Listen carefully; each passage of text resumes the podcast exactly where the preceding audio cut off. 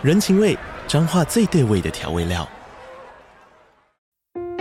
人，你在这端，我在那端，各自忙碌又相互牵挂。情，街角的吵杂声传递温暖与思念。味，是从每一个转角飘出的乡愁。这里是彰化县政府 Podcast 节目《彰化早咖》，我是主持人内克。从彰化大小事各具特色到旅游攻略，透过轻松有趣的访谈，带着大家走进最在地的早咖。准备好了吗？彰化的故事，我们说给你听。以上为彰化县政府广告。嗨，这里是 Sherry's Notes 雪莉的心理学笔记。欢迎你们用懂内的方式给我们最实质的支持哦，谢谢。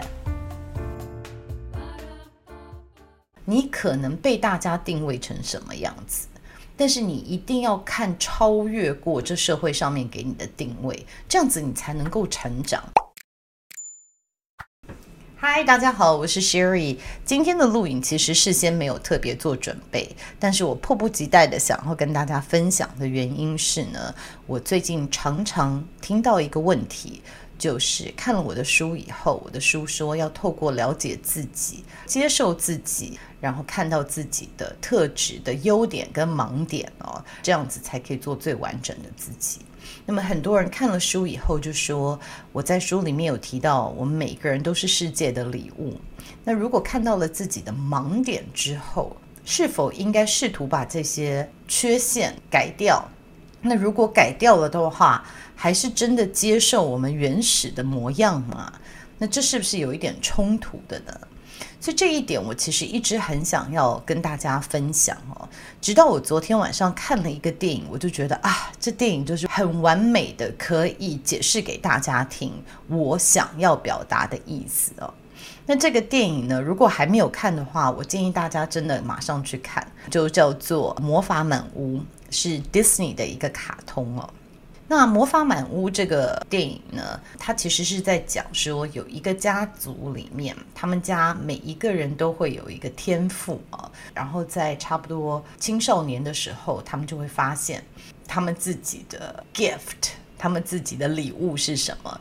比如说，有的人是千里耳啊，或者是有的人是随时可以改变自己的容貌啊，有的人是大力士啊。每一个人都有不同的特质，还有一位呢，可以看到未来。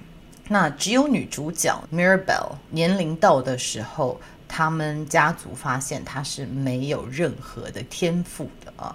这部电影就在讲说，这个女主角因为这样子看到她身边的表姐表哥都有天赋，然后包含自己的表弟都有，只有自己没有的时候，她其实是在家族里面的自我价值定位是非常低的。那为什么要讲这部电影呢？其实这部电影它就讲到说，我们每个人其实他都有一个天赋，就是大力士的，他就会定位成。哦，就是家里的大力士，然后最漂亮的，可以随时变出很多玫瑰花的，他就是每天都在变玫瑰花给镇上的人哦。所以每个人因为他们的天赋被大家看到了，就卡在他们的角色里面了，然后他们就变得被自己的角色框架住了，框架住了以后，他们就没有办法再继续成长下去了，因为他们没有办法。尝试不同的东西，然后他们没有办法显示他们最完整的样貌啊。比如说，里面我觉得最令人感动的一个就是女主角她的其中一个表姐是大力士，所以镇上只要有任何拿不动的东西，都请他去搬。然后他有一天就跟女主角讲说，其实他很累，这个压力越来越大。那他会开始自我怀疑说，如果有一天我没有办法使我的力气的时候，我这个人还有价值吗？我还会被需要吗？我还值得活着吗？我要讲的就是十六个人格类型里面，每个人都有自己的天赋，有些就是执行力非常的强，有些就是非常能够 follow order，可以建构 SOP。有的人就是乱世英雄啊，有的人就是非常多的创意，有的人就是很有艺术家的素养啊，有的人就是情感丰富。那不管你是哪一个，你其实小时候都很容易因此而被贴标签。比如说，你就是家里最会算账的人，好像只要一有账就是让你算。久而久之，发现说我这只是会算账的人吗？或者是有聚会的时候都一定要你来揪？如果哪一天我不想要揪团的时候，那我的价值还在哪里哦？所以当我拉回来说你就是这世界的礼物，可是你还可以更完整的意思就是说，你不要卡在你的角色里面，就是因为你的天赋。在这社会上会赋予你某一个角色，或者是你在家庭你自己找到了你自己的定位，但是你其实是超过这个定位的。我觉得剧里面有一句话非常喜欢，就是 “You're bigger than your gift”，你是比你的天赋更大的，你是比你天赋更完整的。也许你真的数学很强，你的文学很强。可是你不只是一个会数学或会文学的人，你不只是一个漂亮的人，你不只是一个做事很利落、很能干的人，就是你其实可以尝试不同的东西。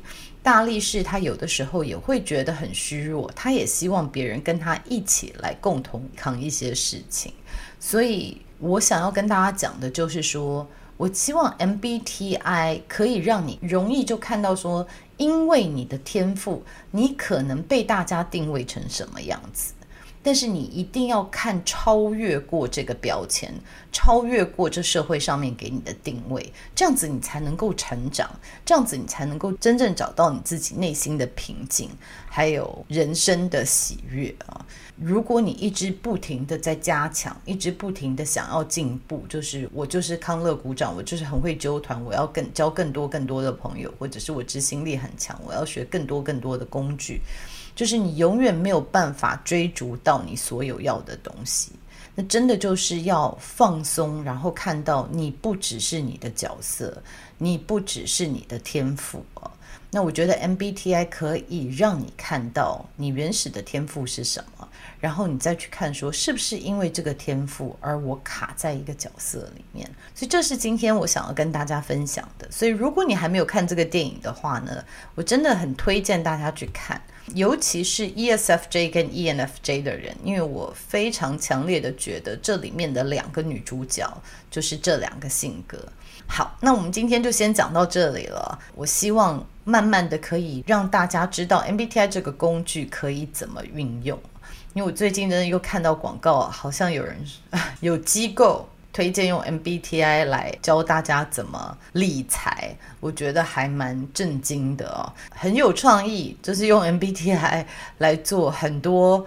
不是他一开始被设计可以来做的东西哦，所以希望透过一些知识的分享，让大家更理解这个平量，然后让这个平量真正能够帮助到你。那今天我们就讲到这里了，我们下次见，拜拜。